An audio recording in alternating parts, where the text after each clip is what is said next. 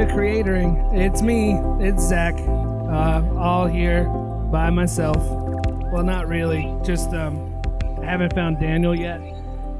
I don't know where he is. I haven't gotten any notes this week, but he's still not here. So I'm just going to do it on my own.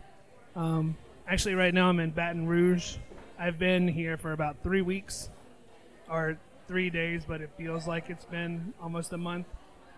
Uh, this came from crop into yesterday. It was amazing, Matt Dawson, and everybody killed it. But uh, it's amazing what you can squeeze into three days. So right now I'm in a coffee shop. Uh, Magpie Cafe was kind enough to let us use their front room with this delicious iced chai, and uh, yeah. So we're going to record a special episode of the podcast. I am here now with probably one of my favorite illustrators in the world, letterers. It's amazing. Yeah, it's you. I am here with Danielle Evans. Danielle. What's up? Where'd Marmalade Bleu come from? oh, that's a great way to start. Yeah, So- it's a stupid question that no one's ever asked you before. Right, the one that I've never heard. Never, Never, once. ever, ever. No. Marmalade Bleu. Marmalade. bleh. so first of all, that's not um real English or French or Spanish or any of the things. It's not Italian. In in none of the languages is it actually translating correctly. So everybody's confused, but at the same time, it makes me look very mysterious, which I'm all about. Um, because I'm very bad at being mysterious otherwise. I have to do it unintentionally. But anyway, so when you have a very boring name like Danielle Evans, no, yeah, it could work. the most famous people with that name, if you search it, are an America's Next Top Model and an author of a book called Sit Down Before You Hurt Your Full Self. So they're very accomplished people. Have you read the book? No, I haven't, but I kind of wanna. I just want to see like what this person is about. If I'm you sure go into. Barnes and Noble and ask for it and show them your driver's license, they'll probably just give you a copy. like here, And I can't don't believe your publisher didn't ship you anything. I mean, there are context clues, but Just go in there and start like autographing the book. Have you tried that yet? No, no, I have not.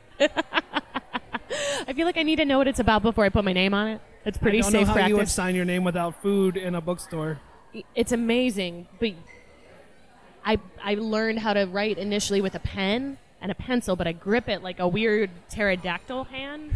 Like my, I rest it on my ring finger, and my other two fingers are just kind of out here somewhere, like just flapping in the breeze. Like a claw. yeah, it's a weird lobster claw situation. I don't, I, I don't feel bad about it. Stop making me feel bad No, about it. congratulations. Thank you. You did it. Thank you. I have very beautiful writing with a very ugly way of doing it, so that's okay. But I had to come up with a moniker because that's just what you have to do when your name is common. So Your name is Common now? apparently, I, I, mean, he's a hip hop star. I I can't use that name. he's phenomenal.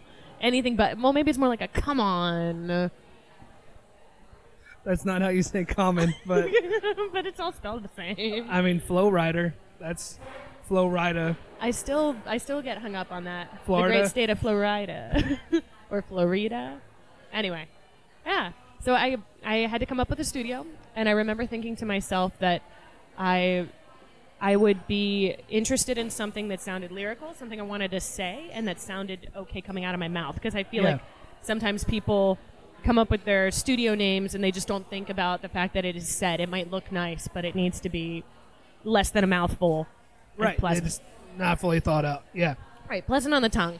So I came up with marmalade just because it was an interesting sound, and then blue, but I spelled it B L E U E in the French feminine. Because why not? Well, because there was already a marmalade blue that's apparently a furniture store in the UK. Are they in France? no, no, they're in the UK. Okay. So they do like, um, it's like some sort of upscale, almost like IKEA, but nicer kind of thing, Scandinavian-ish looking Okay. stuff. Yeah, yeah, Yeah. mod or whatever.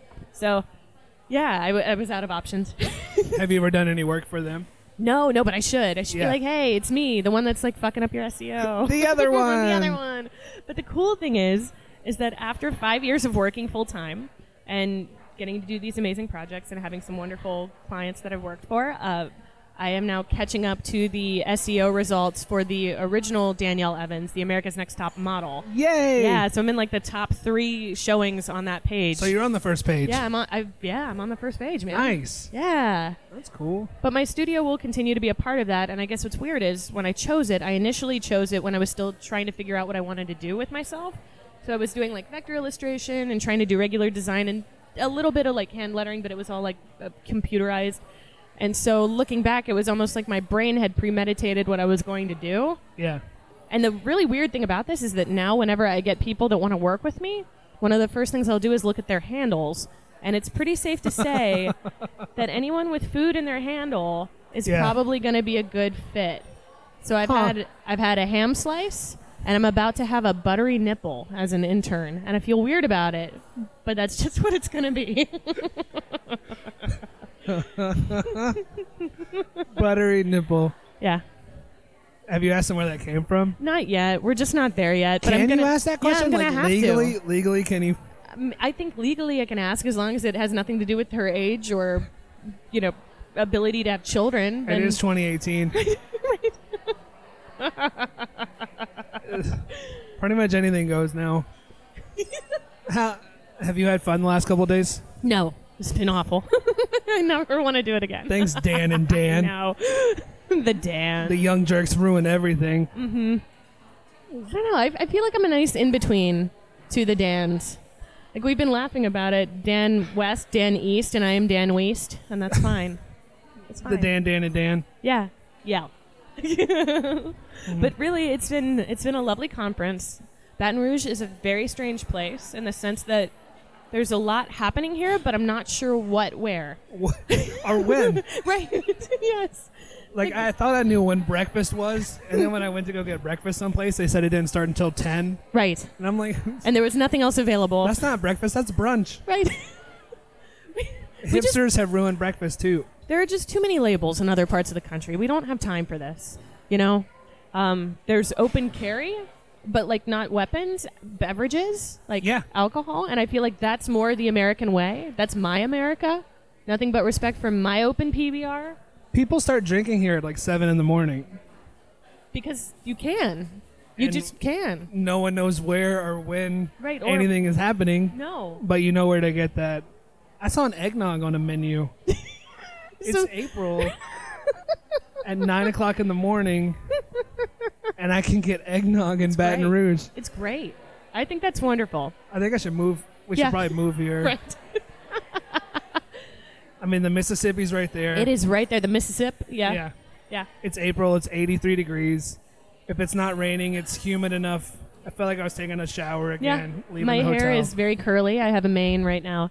But I feel like crop to segue super smoothly has been such a wonderful experience. Like I'm surprised at the number of like local people that gathered here to hang out. I mean, I feel like sometimes with some of the smaller grassroots conferences, you Yeah. don't have a lot of local pull. It's someone who was like, I want this to be a focal point in my state or in my region, and so we're just gonna like try to make something happen here. And you end up with a lot of outsiders, but I feel like a ton of people were from Louisiana, which Yeah. is great, and that was evident in the crowd. I think um, when Ashley Jones, uh, Small Chalk, the MC, was asking, you know, the whole stand up if you're from here or from somewhere else, like probably 80% of the people here are from Louisiana, New Orleans, or uh, right here. Yeah, which pretty is cool. great. I think that's wonderful, and I feel like um, when you there's anything wrong with like No. having big crowds, like people all over no, no, the no, South. it's stuff. just different. it's different. Yeah, it's just different. And I guess when I've been speaking now um, four years, and so I've gotten to go to a lot of these different places. I tend to hang out in the grassroots conferences or the ones that have like been around for a few years that have expanded. I don't usually do like um, corporate conferences because they just don't seem to be a good fit for how ridiculous I am. Yeah, and that's fine. no fun. But this crowd was so like lovingly, wonderfully Louisianan. It was so refreshing. right. They totally got the weird. Yeah, they I, loved I was it. in on your talk and it was great. You did a great Thank job, by the way. But like when you put up the Photoshop painting of like where your face was all red and you like brought out the white in your eyes and your teeth, like they loved it and got it, and yeah, that was so cool. thank you. Well, I feel like it's something where we all we all are in that place. I guess I talk about this in my in my talk where we all start out in a very embarrassing spot and we like to forget it. It's almost like the the precursor to Lady Bird. Or I'm sorry, the um, postscript to Lady Bird, where she was like, "Oh, I just want to go to like a place with culture, and I want to like see the arts and stuff." And then she gets there, and then we do that whole like find yourself montage, and nobody Yeah. wants to talk about that. Everyone needs a montage. Right. There's a point where you either find yourself like, I'm gonna do my own thing. I'm gonna beat to my own drum. I'm gonna I wear wanna the do same the mamba right now. right. With I'm, music. I'm gonna wear the same floppy hat as all my other friends. And then you have other people who are like, I'm going to become beholden to theory, and I adjust my glasses that I bought, and I have my mock turtleneck on, and I'm very much about structure and the history and the rules, and we're gonna follow the rules because the rules mean good things. But I feel like both of those, as a student, you take those to yourself to one of those extremes, but they're Yeah. both bad. You can't live there forever, so you got to come back. if like most of those students knew that what they were learning now they weren't going to be doing in 10 years Mm-hmm. like you mentioned that like if anyone had tried to tell you that you'd be making a living doing food typography and photography you wouldn't have believed them No, no, I because it's really not necessarily possible. I feel like there's an aspect to this where um, one of my professors used to tell me all the time the job that you might be doing may not have been invented yet, yeah and that's okay, you know? or you may not see yourself in it even like two three years ago if you told me i'd be doing motion design and animation Yeah, i would have laughed at you and probably never talked to you again right, but that's what i do full time now right. like how, just finding yourself in places you never expected. So Mm-hmm. Saying yes and taking chances. Yeah. So, like to come to something weird like crop. Sorry, Matt, but it's you know this is it's quirky. weird as part of it. Yeah. quirky, and just to have the students see that and hear your story, I think it's they're not going to get that at school. No, no, they're not. And I think part of why they're not going to get that at school is because school wants to assure them that they will succeed in a very specific way. Yeah, because why else are you giving us money except for Right. you're going to succeed? Right. Wink, wink. Right. And the idea being that you're going to succeed as either, like in my case, as an illustrator, you're going to succeed as a children's book artist, or maybe a comic person with a syndicate, Yeah. or maybe you could be like an animator on a big timey movie. And you're, but you realize like the path to those things is not for everybody. They're very specific skill sets. Uh, Very few people are, are traditional illustrators in the sense of pen to paper to paintings that they sell or have collected or do shows of Right. but those are the only options you're given because it's just like well this is the closest thing we can we can tell you to do out of school this is there's some path but everything else like all of the humanities uh, drawing dancing music writing you have to go find that path and then produce that work before you are an illustrator a designer a writer a, whatever it's Yeah. weird Whereas everything else, you can get out of school and you're like, oh, I'm a baby lawyer. I'm a baby accountant. I just got to go account something. I was just hoping like it was an accountant or like a lawyer for babies. like that weird commercial we just saw. Yeah. Was it a Leesa commercial? Leesa mattress? Yeah, it was some sort of So weird one of the mattress 20 commercial. bajillion mattress companies that exist all of a sudden because peop that's a thing that happened now. But they they had adult heads on baby bodies. yeah. And that was weird. So the little feet are like kicking around and are chubbing, and then the faces are talking very sensibly about a good value of their mattress. And I'm like, eh. Those are baby accountants. yes, baby accountants. like accountants. a little play school, Playmobil, like are they calculator. technically child actors? Yeah, I wonder like they're going to need baby accountants, Right. baby lawyers, baby chefs, baby personal chefs. There's space for everyone. Do you remember that weird time in the 90s where like chimpanzees would do everything? Yeah. I want that now except with babies. There just are like migrant workers. there are like tiny little like these weird half babies with the adult heads. Like Yeah. they're just our these are the NBA things we don't know anything to do with and, and they take our jobs but not really. Like they're growing into beautiful things. This is a terrible analogy. I don't know if you should use that. baby Uber drivers. Yes. It's cute and terrifying. I would feel weird about it because how many blocks would a baby human have to sit on? At least four telephone books. like six bricks taped to the gas and the brake pedal. Yeah. Mm-hmm. It's good. Thanks, crop.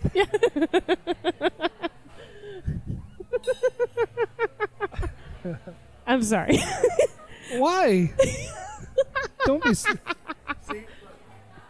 Our dogs. Maybe we could get dog Uber drivers. no, that's No. a terrible idea because all they want to do is better- stick their head out the window. Is it worse than the?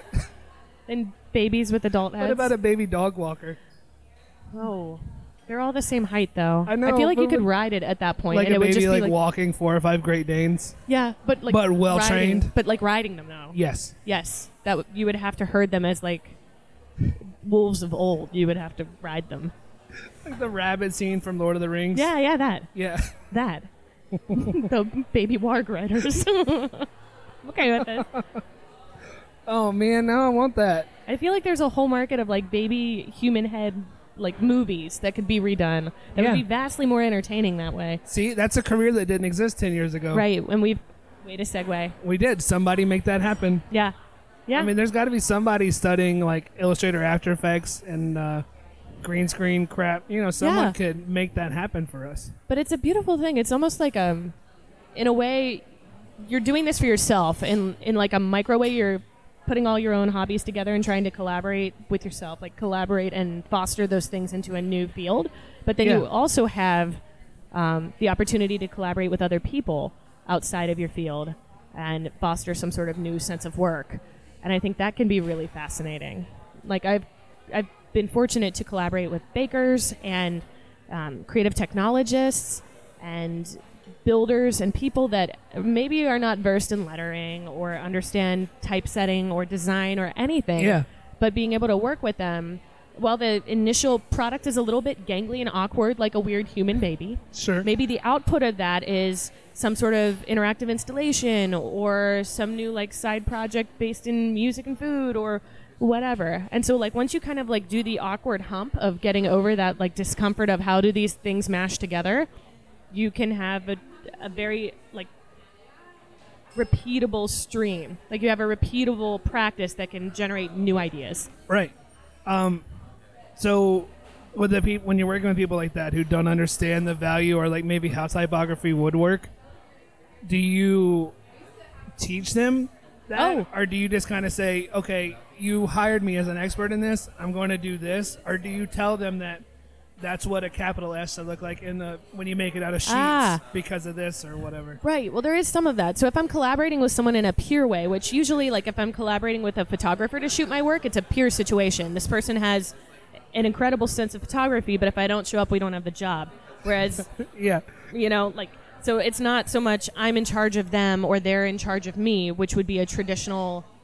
Like one of it would be like an art director battling a photographer, where like someone's the boss, who's the boss, and it's, It's like not even a partnership. It's just Right. like we this is the structure, each other. right? But in this case, it's like we're we're peers, and so we high five each other, and we're like, "Yeah, what are we gonna do now?" Like, it's Yeah.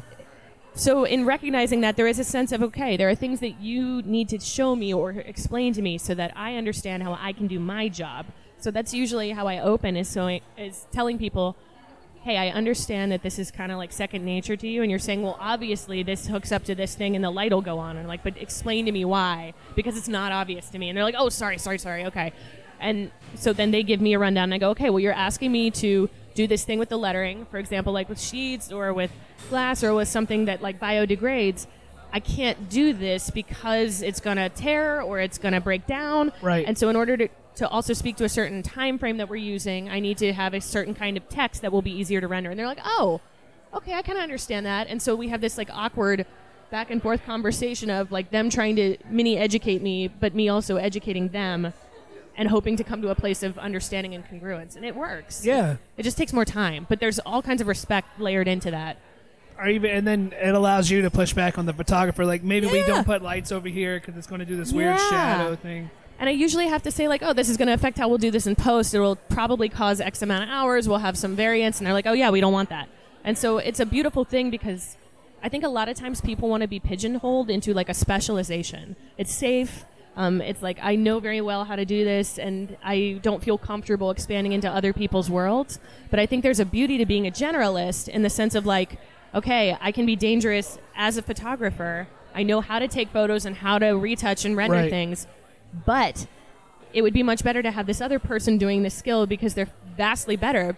But in order to have them understand my process and for me to make their jobs easier, we need to have a dialogue about it.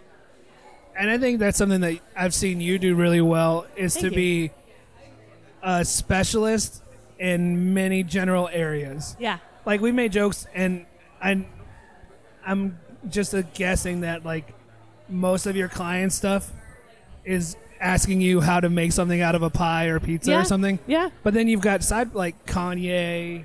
Um, what was the sassy Mean, Mean Girls? Trills? Yeah, Mean Trills. Yeah. That's a great one. Thank you. and even like I've seen you do more stuff with metal and glass Yeah, and thank you. vinyl and Yeah. stuff like that. So you're still a specialist. Yeah. People come to you for those things, Yeah. but you're not. Yeah, exactly.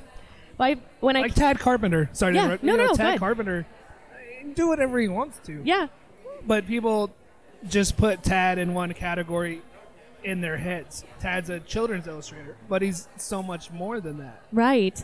I think He's you a- do that too. he's a designer of systems.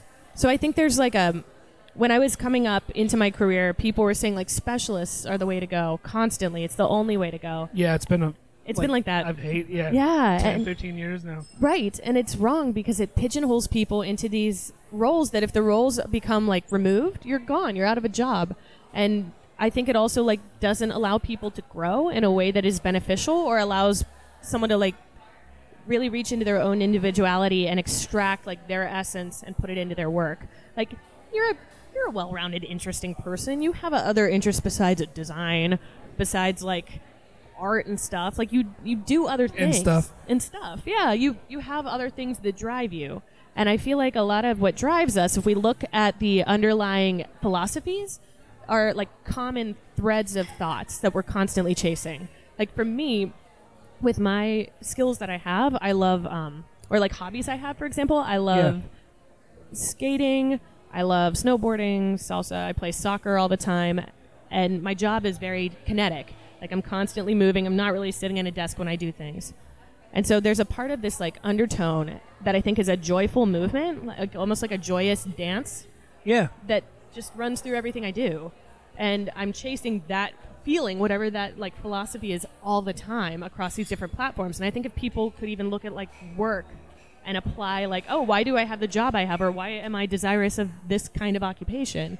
I think they would have some sort of key to who they are that they Yeah. could then expound upon. Yeah, what's the like the philosophy, the idea that we are the accumulation of all of our experiences and thoughts Yeah. and emotions, but finding that center point Mm-hmm. is that's the hard part. Like, where does Yeah. all this crap intersect and overlap? Right. Like we were talking about horror movies before we started recording. We both like like some parts of horror movies, and we don't like others, and just connecting that to like different stories in our lives. Like the time I was like our house was broken into when we were Three in high times. school. three times. um, but just how all that connects, and maybe I should write a horror movie about having your house broken into. You know what I mean? Yeah. But also discussing about why you're attracted to not those movies, but also why you have certain like movies within those genres that you like. Right. It's like you're solving through like we had talked about, you said I hate break-in movies, but then this one and this one and this one were really good. Yeah, I don't like I don't like the strangers, mm-hmm. where you know people just come in and murder everybody in the house. Like Right. that's no good. Right. But um, what? Don't breathe Right. and then Silence. Silence. Yeah. Like the strong female characters that defend themselves, kick the dude in the nuts, and then yeah, yeah. except in Don't Breathe, they're also the ones that broke into the house. Right, yeah. So it's a So it's a little bit weird backwards. dichotomy. Right. The hunter becomes the huntee. But I think there's a thing, like, there's a problem you're working out by loving those movies is that in the movies that you're enjoying, these people are trying to victimize someone, but then the person they're trying to victimize rises up against it and defends their home and defends their, their health and their safety. Right. Kind of like the movie Baby's Day Out. You know, oh. the idea of like having a baby being out and around town trying to protect itself terrifies me. Oh, well, But fair. then when that yeah. baby's like climbing on the railing of the hotel, or even when he ends up in the cage. At I the see where you're going with this now. Yeah. I was unsure, but this is sound. Okay. well. Yeah. He, he, Do you, does anyone remember that movie? Yeah. Do you remember Baby's yeah, Day I'm Out? here. It's okay. I think I might have just dated myself It's all right. a lot. What about Dunston checks in? Yeah. Like a like a nice connection between that Yeah. Chimpanzee orangutan love Right, we right, had in the '90s, yeah. and then our love with baby misadventures. We're bringing it full circle. it's gonna work really well together. Um.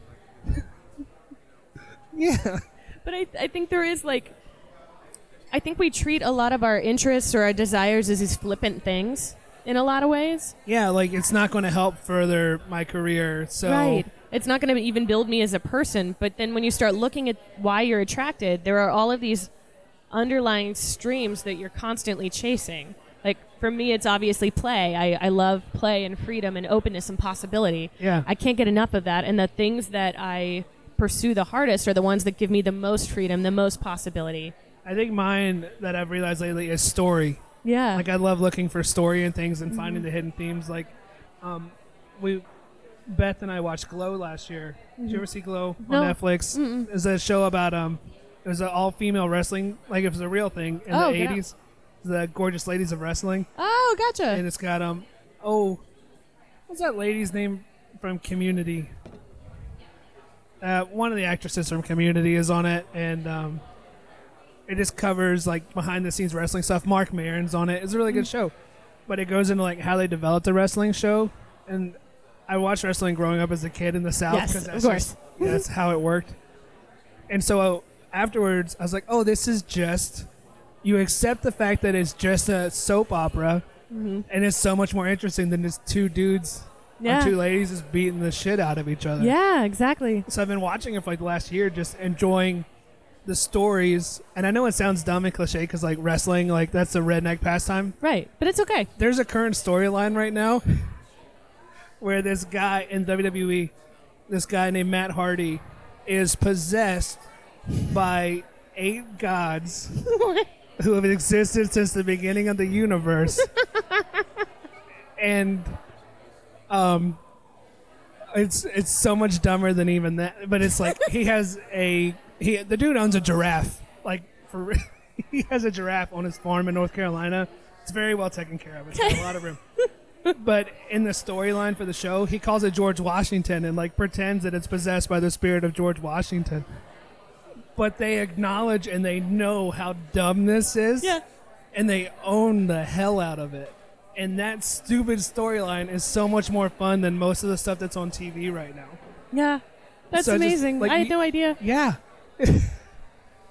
it's so stupid, but it's just fun. And like Yeah. finding that story and even like finding stories in horror movies that are like what's the real meaning behind this? Right. I think so yours is play. I think mine's story. Uh, it's neat finding where that connects. I even Right. so at work I do a lot of corporate kind of educational motion stuff. Mm-hmm. But I still have to deliver the story, quote unquote, of what the professor, the instructor is trying to portray. Yes. And there's Ooh. play is all over your work, even Yeah. the McDonald's stuff. Yeah. Thank you. Like I've never seen anyone have more fun with hot mustard than I know. that set. I know it. It was such an exciting thing because I've hit this point where people have said like, "Hey, just do, do the thing that you're good at. Here's a bunch of copy. Make it look fascinating. If you want to do some tweaks, we can talk about it." Like they just trust so explicitly that you will do a good job because you've taught them that you will play at the highest, at your highest, most optimum like capacities Yeah. for yourself and for other people. And so, So people I like went back that. to what I was talking about earlier. yeah. Like so you get, you have the peer to peer work. That's but when you do big stuff like that, do you Mm. have to when you do big corporate jobs like that, do you have to go in and tell them that that's how you're going to do it and teach them the process, or do they kind of just? I think you've gotten to the point where they just ex- like Danielle's going to come in and do this. yes, But what no. did you do before that? Well, essentially, I have to. I do have to kind of educate people. So I think half of being able to sell something really well is being empathetic and being able to recognize when someone doesn't understand, but they're too afraid to ask. That's a big. That's a big thing. Or when someone feels like they have more questions, but they don't want to take up your time. There's that's a pretty huge component to being a, a good salesperson of art. And then there's like this other aspect of being comfortable with teaching people about what you do. And I recognize that not everybody can teach, but some of the best people I know that sell are like, I want you to know exactly what you're getting, when you're in the process of getting it, what could break down, Yeah. what kind of guideposts we have set up to avoid this, and we'll have a lot of fun. So, And- so it is a lot of education. Yeah, it is. And Yeah. it's just keeping that mindset of, look, I'm going to tell you, I will make some rough sketches. I will color these in some sort of like program and deliver them to you. I will get your feedback. I will do tests if you ask for those. Uh, you'll be with me every step of the way. We'll set up a, a schedule. Uh, especially when you say things like schedule and calendar and deliverables and self um, initiated deadlines, people are so excited about Corporate that. words. Yes, because you're telling them A, they don't have to do that work. B, they already expect that you're an artist and you're not going to want to do that stuff. So when you're like, I'm all over this, they're like, whoa, who is this individual? Yeah. Who's Can I this see your well-rounded LinkedIn? person Yes, in my yes, office yes. right now? Can we connect on the LinkedIn? Yes. It's it's fascinating because you realize it, it doesn't actually take a lot of effort to make someone in a corporate setting or in an accounts background feel comfortable. It's just being forthright with them and straightforward and getting them the analytics they need to feel comfortable. So again, that's like the the empathy factor or the um, emotional intelligence factor of seeing like someone wants to ask me more questions, someone wants mo- like harder numbers or um, clearer deliverables, and I just need to be like open about what that is. Yeah, it's basically just being a normal person Right. with with a corporate, you know, but also taking the time to realize what what Sally in marketing is going to have to report to her manager Right. and giving her that before so she doesn't have to track you down 3 weeks right. later. And you also realize nobody's going to fight for something. Like they're not going to fight for an idea or for your work or for a, a campaign if they don't understand why. Like everybody that is hiring you wants you to succeed because then you make everyone else succeed. Everybody wants you to um, do something that's never been done before because they want to say they were a part of that. And so if you're gonna if you're gonna like break some ground and move a needle somewhere, you have to be willing to do a little bit of extra legwork to ensure everybody is on board with you. Yeah. But to be to be fair to somebody who's listening and might be starting out, Yeah. like you've been in Target commercials. Yeah. Like you've been in McDonald's commercial. You've been in these places. Has it were you able to do that from the start or did how did like was it easy to get into the corporate speak, corporate lingo or you seem like a decent person. you seem like a non-psychopath. Yeah. yeah. Well, I think, yeah. Honestly, it was a little bit easier than I expected. I thought it was, but I also came from the background of thinking that business and the arts were not synonymous. That they were opposing forces, and that if you were going to be a successful human being that made money making art, you were probably going to be an asshole. And then I realized that that's not the case. Because in my experience, business meant you were pulling one over on someone, Yeah. that you were charging them an obscene amount of money to do that, and then you were running away before they could realize that you had had them. yeah, before you tricked you know, Right. go cash the check before they Right. figure it out. Yeah, and that that really truly was my experience with people. I got burned trying to work with people a lot. And then I realized that's like a level of business. That's a very low level like one and done kind of way to think. But if you realize that the work that you have has meaning, it has value, the people around you want that value. They just don't understand it all the way. Yeah. Like with the new car, you explain all the features, you explain like the tension points or the weaknesses, and you go, but this is an amazing thing, and it's a great price for what you're looking for. Like you, you make that accessible to somebody. And in a corporate setting, it feels weird because you're like, what do I, what do I say to make myself sound like I know what I'm talking about? Yeah. Because M Mark Mark who works at McDonald's Right. hired you because he knows your work is good. Right. But how does he explain that to the Right. next guy up? Well, a lot of times it's less about saying the right words, like having the right magical phrase, and asking enough of the right questions. So think about Yeah. think about like thank you. yeah. I wish I could see your face with your eyes just kind of like unlocking, looking off to the side, going, "Oh, that was thoughtful." That's deep. No, it makes sense because um, by asking questions, you make them think it's their idea. Mm-hmm. Without being, without going back too far the other way, like you were saying, like not going into like the skeevy business side of it. But if you can get someone to think that it was their idea to do something, you can get anything in the world done, pretty much. Yeah, and I think there's there's a beauty to this because by asking questions, you're saying, "Hey, I don't have all the answers, so I'm not trying to pull one over on you because I I'm not going to be able to." And they're like, "Oh, good, we like that strong, un- honest person." Like, Yeah. all about that. And then you start asking them questions about, say, what they expect of the process. You start trying to figure out how to throw their words into the questions you're asking. For example, I had a project where I had to go to a tackle store and buy a bunch of bait. I hadn't done this since I was six. So I'm like racking my brain for like vocabulary about fishing. And I walk in, Yeah.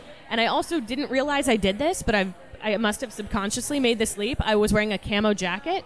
So I walk in wearing like closed toed shoes, camo jacket. I think I even had like a baseball hat on. Nice. So I just I hadn't planned it that way, but Yeah. it just was like, oh, I'm going to the tackle shop or something. I guess this is what you wear. And so rather than people being like, "Hello, little lady, how are you?" I got this like, "What are you in for today, ma'am?" like it was like I was in the right spot. I was with my people, and Yeah. I hear the song like, "I'm in love with my truck," and there's a bunch of fish on the wall and some deer just like their heads just looming over me at the door and I see all of this bait and I go, "Sir, what kind of um dancing lure do you have for specifically bait fishing?" And the guy was like, "Well, let's walk over here and see what we got." And I mean, I got I got this man to help me in a way that I would not have been able to get him to help me if I just walked in going, "Say hey, like I hear there's fishing on ha." Like that would not have been helpful to anyone. This man would have not wanted to trifle with me and Yeah. I would not have gotten out with things that were specific to the job I needed. And so inevitably as I'm just throwing hundreds and hundreds of dollars of this like weird smelly glittery like gelatin bait Yeah. into my bag, the guy's like, "So uh, what are you doing with this here bait? That's a lot of I mean, you could fish like this for the rest of your life." And I'm like, "I I know." Um, but this is this is for a commercial, and he's like, a, a commercial for what? And I'm like, well, in a nutshell, we are trying to show people who smoke that their smoking budget is affecting their fishing budget, and so if they quit smoking, they will have more money to go bass fishing. Yeah. And the man was like.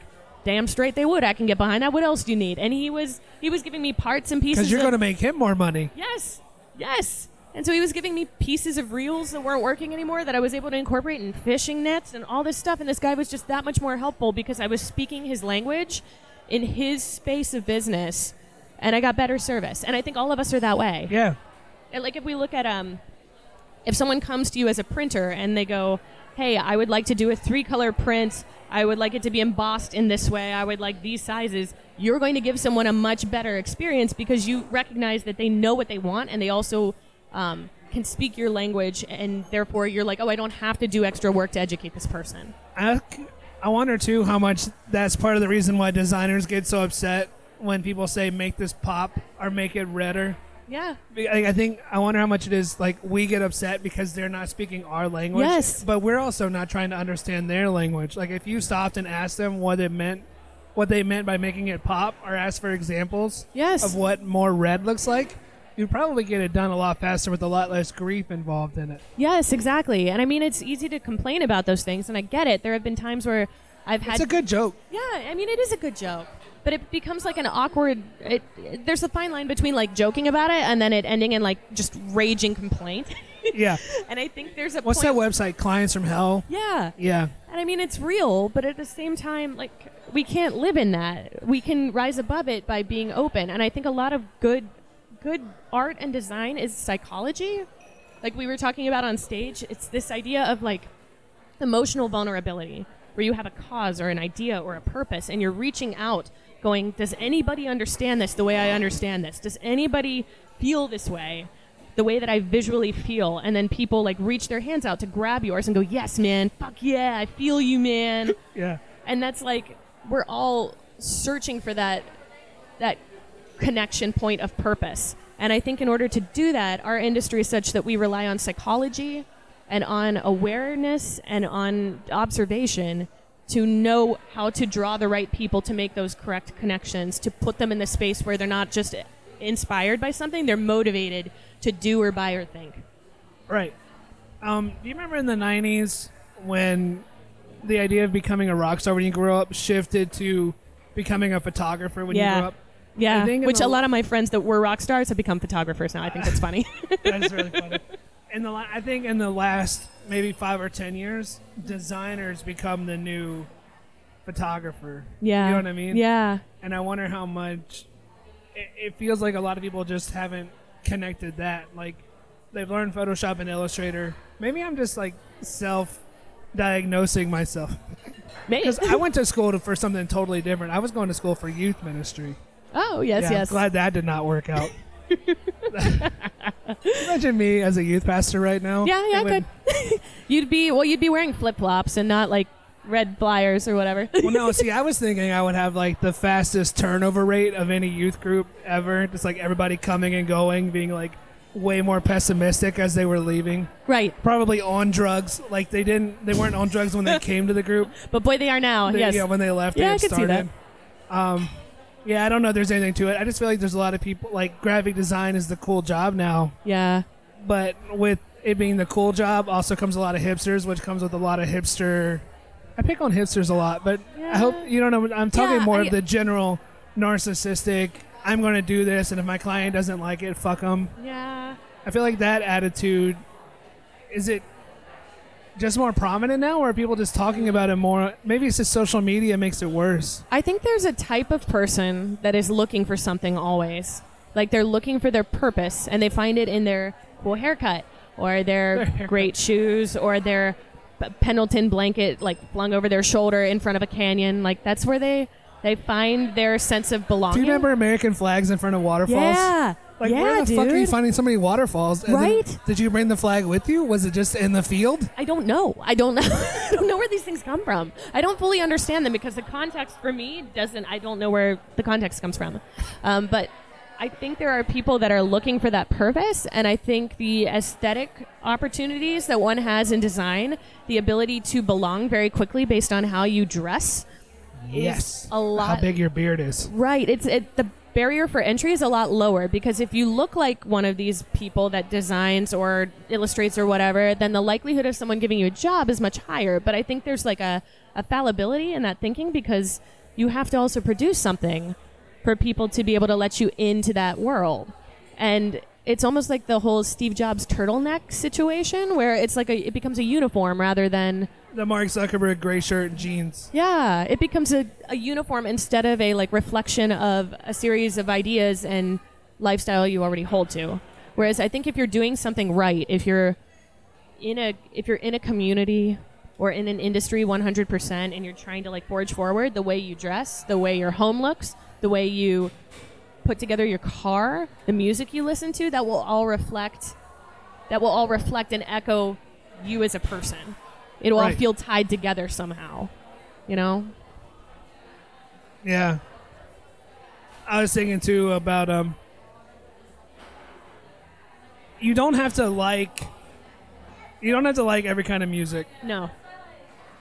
But I feel like if you want to try to reach a certain community or like understand where people are coming from, music might be the fastest way to understand how somebody feels about something. Music is so personal and so deep. Yeah. Um, we were talking about music earlier, and I was talking about how I've really enjoyed Janelle Monae's music Yeah, yeah, lately and Lizzo. And if I could do like a public playlist somewhere, it would just all black women. yeah. I just think more. That's what people need to listen to Yeah. right now. Yeah. In this, you know, just this political climate, just everything. Hey, it's 2018. Yeah. Go listen to some funk. Right. I- Afrofuturism. Yes. It's great. Yes. I it's funny. I've had a lot of people ask me recently why all of a sudden I'm doing these projects with Drake and Kanye, like why these are influences in these projects. And I don't think everybody expected me to have a good answer for that. I just think they wanted me to be like cuz it's cool. Like but there's so I was divorced or I was getting divorced like a year and a half ago and as I was going through that process I was also feeling disenchanted with my job. Sure. Like I love my work, but I felt like I was in this place where competition was coming up in a way that's not helpful or healthy. Um, I was trying to. I had had a couple of situations where I'd been professionally taken advantage of, um, and just was feeling uh, cynical and angry. And as I was listening to Kanye and Drake and a little bit of Frank, uh, Frank Ocean, I Yeah, yeah. noted they were all putting out albums at the same time in a similar space where they had been in their industries, they made their mark, they felt like somewhat established, but they were trying to figure out who to trust and how to like stay one step ahead of the industry so the industry didn't like try to game them and trying to figure out how to continue to be inspired and lying awake at bed at night wondering like am i finished? Um, do i still have more of this in me? Like how do i press forward? And riding that weird wave of like i'm confident. I know who i am. I know where i'm going. I've got longevity in this field versus i think i'm done all the haters like what am i going to do? I have success and now nobody wants to be supportive of me. And i felt like that was such a weird spot because i'm five years in and it was like gripping me. The reality of like how do i push so that i can continue to love this and keep working? Yeah. and out of those projects like out of listening to that stuff and huffing around my neighborhood being like yeah did i lose you man did i lose you Like, I, just, I started doing my kanye project which is kanye lyrics with out of egg related things and i did a collaboration with joy the baker from louisiana who did drake on cake and oh yeah. yeah Yeah. Start from the bottom. yeah. And so, like, finding some sort of comfort in the fact that even though their level of success is very different and more public than my level of success is for me, having like a peership or a kinship, and I felt like tho- those points of view were so valid. You know, Yeah. they're so valid. So it doesn't matter who they are or what their output is or what their presentation was. The way that they made their music spoke to me and it connected us. They're so un- it's universal notes. Yeah. I mean, also like you get to experience something that's so outside of yourself. Yeah. I mean, I'm a 33 year old white dude, and not to take light anyone's experiences or anything, but it's such a it's a quicker way to understand their emotions yeah. and their legitimate expressions of those emotions Right. Exactly. stories. Yeah. And I think there's, it's tricky because I very much believe, and I guess I believe these things paradoxically. I very much believe that diversity is the best way to enhance the richness of like the story, like our fabric of our story as a as a culture. Yeah, But I think also that the best stories transcend background, gender, time. Like the best stories, regardless of who is portraying them, touch somebody deeply and they resonate with the human experience. So I think we only get to those kinds of stories by being diverse. I don't know if it's like one before the other, but I, I could see how like that those could be used as arguments against each other. But I think really both are true at the same time. yeah, they they have to be parallel. They have to happen at the same time. You're not going to experience that openness without at least being willing to have Yeah. diversification. But you're also not going to get to that point until you hear the stories that open you up to it. Right. And I guess they even to like in hand. to backtrack to like my talk, there have been several times where I've gone to different conferences or I or my work gets shown in different places, and I'm da- like dubbed the letterer. And sometimes I feel weird about that, or the hand letterer. And I feel like there's a, a title that when you drop that, there's an expectation that you're going to be this bohemian girl who does stuff with a brush pen and has a cactus in all of her shots, which is fine. Like that's a type of person, and that's a legitimate way to do Right. things but that's not who I am. And I think sometimes people expect, oh, that's what this person is going to be, or even I don't, I don't like hand lettering. That's not something I'm interested in. Not realizing that I try to tender my story so that it is universal in terms of like wanting more for oneself, the loss of like what preconceived notions of what you thought you could do or who you were, and the resilience of struggling through like those shitty setbacks to find yourself in a space where you feel comfortable with who you are and bold enough to share that with other people. Which almost has to come first. Right. Like how you can't truly be open and comfortable with people without being at least a little comfortable with yourself. Right. Yes. I don't know if you've I don't know if you've read Brene Brown at all. I don't think I have. So she's um kind of a writer, philosopher, um, psychologist, and she wrote this amazing book, and it's called Braving the Wilderness. It came out a couple months ago. But the idea being that you can only belong everywhere and kind of be everything to everyone when you absolutely belong to yourself. It's kind of like that F. Scott Fitzgerald's idea of within and without, being simultaneously within a moment, but also without observing it. Right. Yeah. And that's a strong philosophical view that I think's been around forever. I know that there's, I don't know the Quran that well. I've never studied it, but I know there's verses in there, even in the Bible. Um, you know, I grew up in the church and stuff. Not really there anymore, but like Paul says that he's all things to all people, Yeah, and he trained himself to do that. Right. And, but I think that's so much more universal than that. Right. Like, it, it keeps popping up now. Lenny talked about it this week at Crop, even having self compassion Right. you can't truly care and be compassionate for others until you figured out how to do it for yourself. Yes. And people say that all the time. Like I've heard that for years and years about like you can't love other people till you love yourself. But it wasn't until I went through a divorce where I realized like I didn't treat myself with respect. I did I accepted a lot of things that I should not have accepted. Yeah. I allowed myself to feel like so hateful towards me, um, feeling like I was not good enough, that I did not I had to validate living.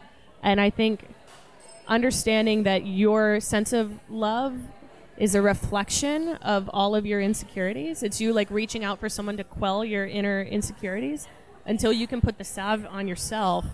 It you can't really give a love that is like overflowing of like freedom and openness and feeling sustained and enough. Oh, 100%. Yeah. Um, like, Like it, we're taught love has to hurt. It has to cost us something. We have to martyr ourselves something, or like we have to throw ourselves on some hill and die upon it and be like, just like gut wrench for affection or for belonging. And we don't have to do that, Yeah. you know?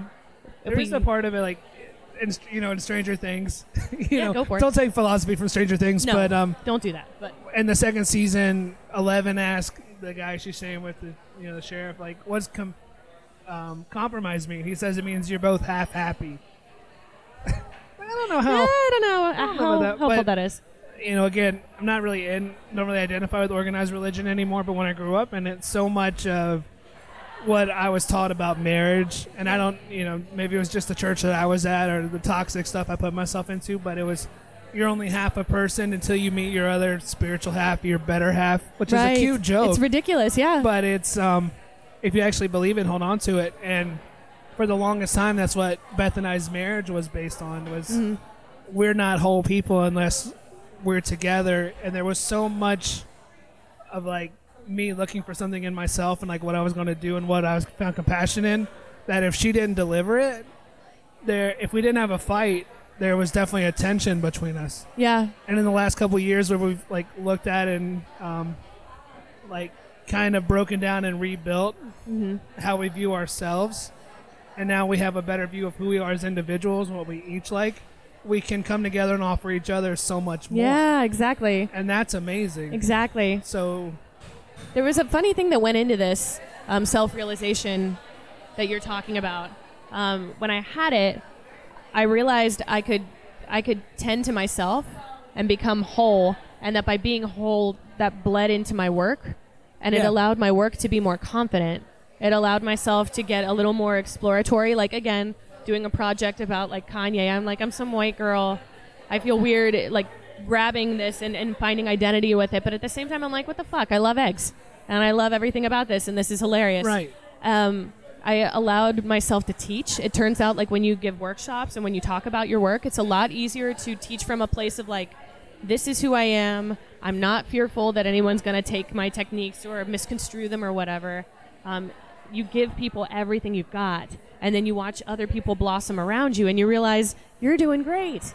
You're doing great. Yeah. And I'm doing great, and the fact that we're doing great together is just more people doing great at the same time rather than your greatness like impinging upon my greatness. yeah we're not You know? we're not competing against each No. other i was on the master of one podcast the hot seat they did this Mm-hmm. Yeah, week and we're not competing with each they have a great Yeah. podcast mine's okay my guests are amazing i don't know how well i do but we're not comp- you know they're Right. doing great and they'll help me out and i'll talk to them about it but it's i think it really comes down to you know a lot of it's fun now to complain about being politically correct i guess it has been last Yeah. 20 maybe again it's me like my growing up in the church like maybe more people complain about it there than they Yeah. do elsewhere and because it's like not actually real when it's complained about there. Yeah. but it's um i've always thought of when someone uses the word being politically correct generally it means not being an asshole Right. you know be, Yeah. being a decent person Like, where's my excuse to be an asshole? Yeah. I missed that.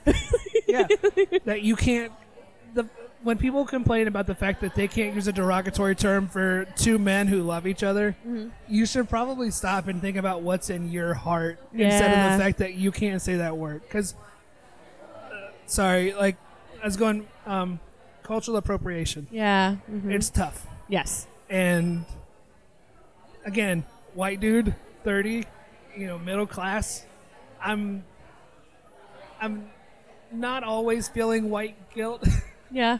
but i want to be i don't want anyone to feel like i look down on them or left behind or like a better than or worse than situation you know we're trying to get through this shitty world together let's Yeah. figure it out but i think you did a good job with the kanye thing in that you did not take kanye lyrics because they're cool Right. you you understand where they came from you are relating to him Mm-hmm. and that is not what cultural appropriation and Yeah. is or even could be Right.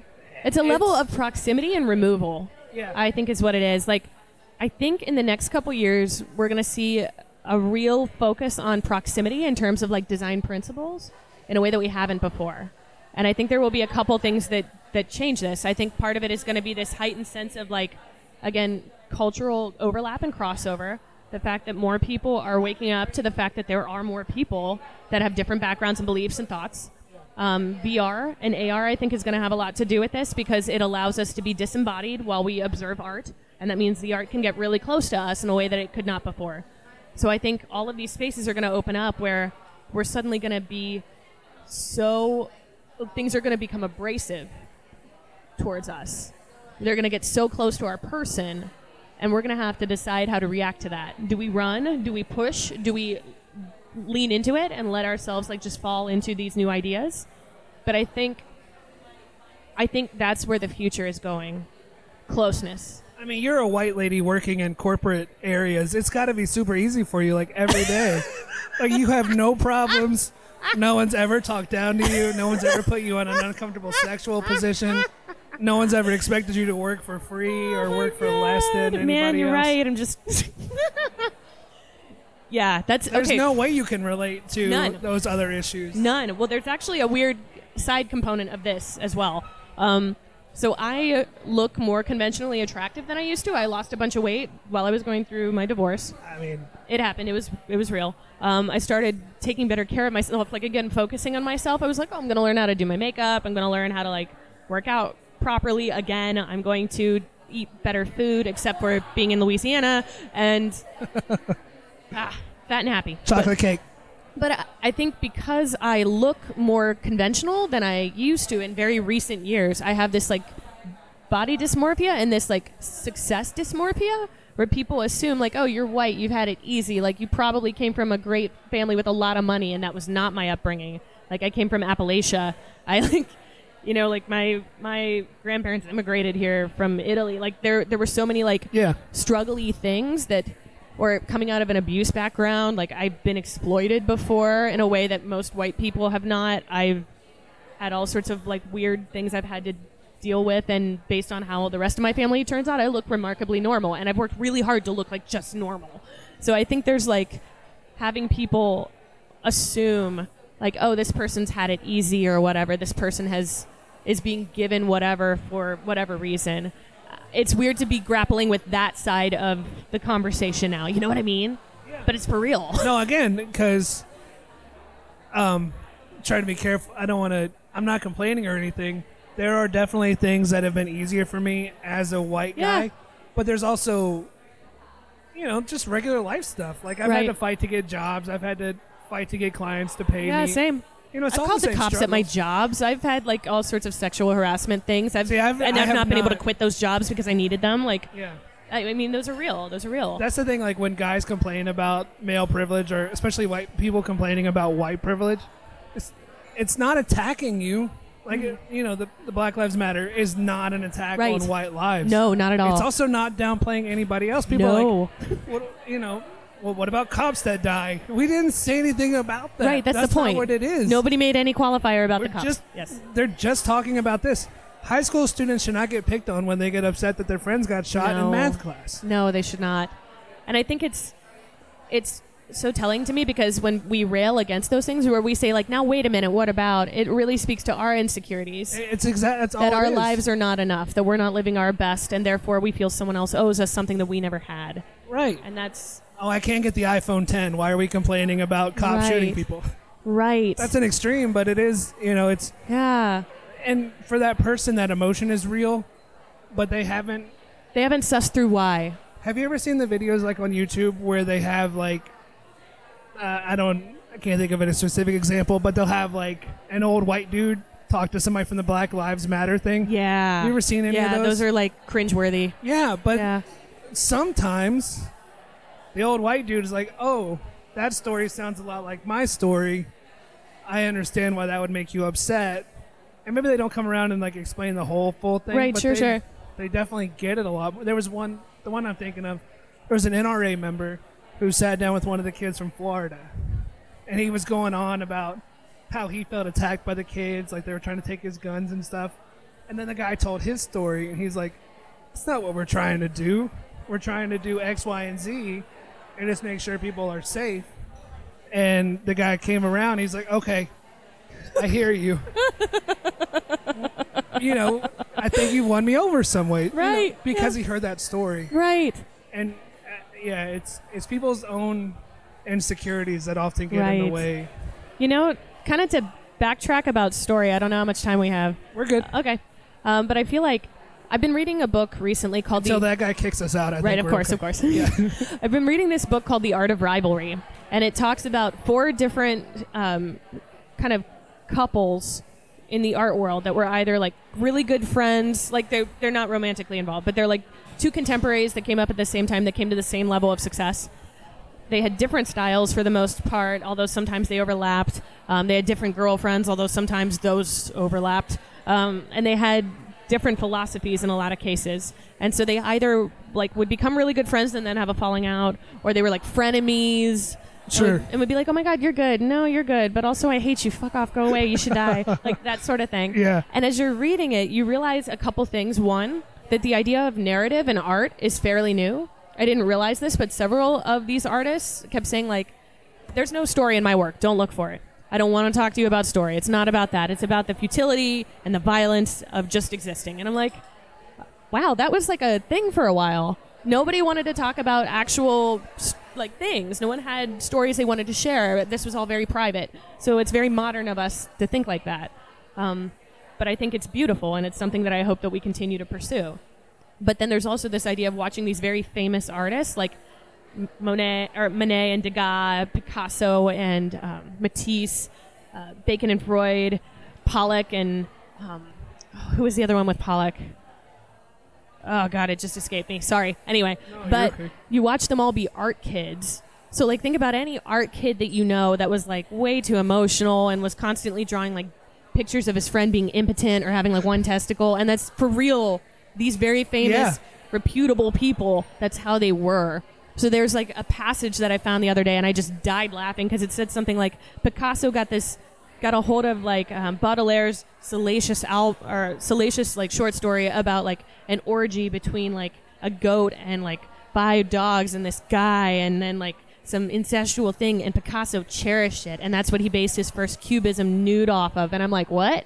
And then like oh art kids and their porn. Right. Yeah. they're all about that and then him being like this is I want to do something no one's ever done before and I'm like la la la la la me okay you know Yeah.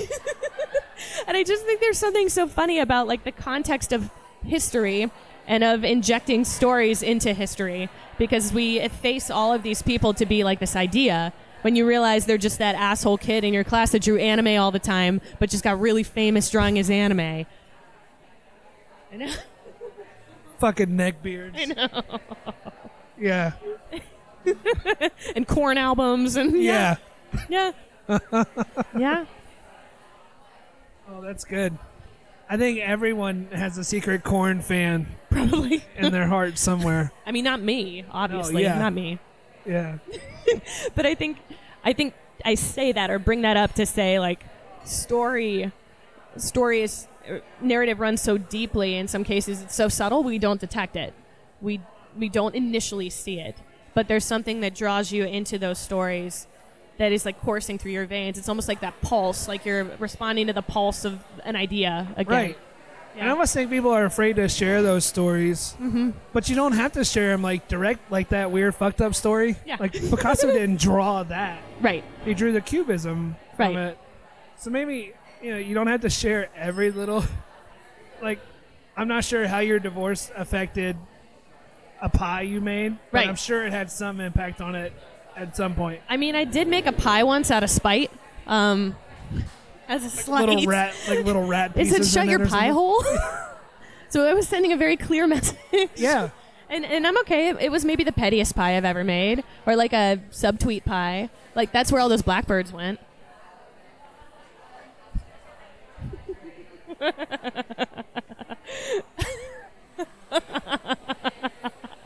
Four and twenty subtweets Yeah. baked in a pie.